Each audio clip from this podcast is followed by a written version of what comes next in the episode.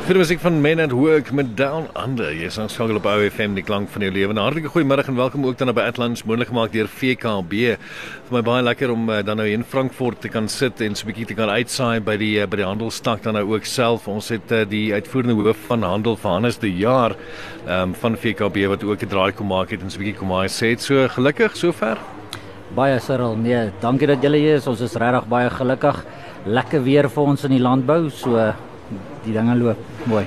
So kom ons kyk die handelswinkels. Hoekom ehm um, het VKB juist besluit om te fokus daarop? Man, ons primêre fokus bly die bly die landbou en dit sal altyd ons fokus bly. Ons is 100 jaar gestig daarvoor. Ehm um, dit bly ons passie, dit is vir ons lekker, maar ons het ook nou in die laaste tyd baie begin aandag gee aan kontantbesigheid, meer aan die publiek en so aan, so dit is vir ons lekker om om met die publiek ook so 'n bietjie skouers te skuur. So ander interessante VKB ontwikkelings wat ons miskien dalk na kan uitsien in die toekoms? Ja, by VKB is daar altyd baie nuwe goeders wat gebeur, maar ek dink by die aan die handelkant is dit vir ons maar soos soos wat ons nou hier gemaak het om 'n bietjie die takke op te gradeer, te moderniseer, 'n lekker veilige koopservaring vir die mense te gee en dan soos wat ons met al die nuwe takke doen is ons sit 'n foods by, so VKB Foods en dit dit bring nogal vir ons lekker mense in ons winkels in en en dit dit hou ons vloeie in die winkels baie lekker so. So kom jy is die foods in in Frankfurt. Ehm um, Cyril, ons koop by ons produsente, koop ons hulle produkte en dan verwerk ons dit in ons eie nywerhede.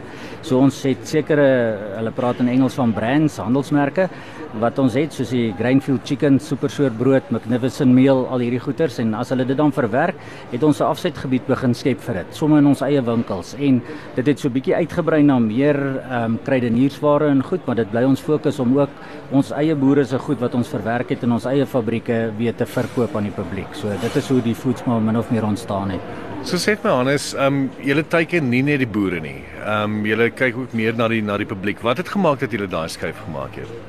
Ehm um, Cyril, ek dink is omtrent twee goed wil ek sê. Ehm um, landbou bly maar siklies. So party jare soos hierdie jaar en laas jaar het ons goeie jare, dit reën lekker en dan gaan dit goed ons landbou en alles. Maar die droë jare kom en al daai goed, so ek dink ons het 'n besluit geneem. Ons moet bietjie aandag gee aan die kontant besigheid. En dan ook in die tweede plek, ek dink ons winkels is in al die dorpe. Ons is in die platteland. Ons het 'n passie vir die platteland. Dit is vir ons lekker.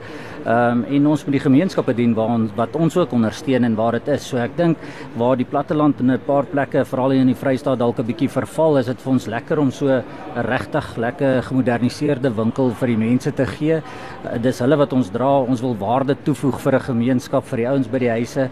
So ek dink dit het gemaak dat ons 'n bietjie ook nie net op boere fokus nie, maar ook na na die publiek toe, maar steeds boerebesigheid bly vir ons 'n groot kernbron van ons bestaan, wil ek sê. Anders uh, die jaar natuurlik uitvoerende hoof dan by VKB Handel. Baie dankie vir die kuier. Sterkte vir die res van die dag vir julle ouens. Ja, dankie man. Waardeer dat julle hier is. Ek hoop julle het baie seën, hoor. Verseker. Verseker.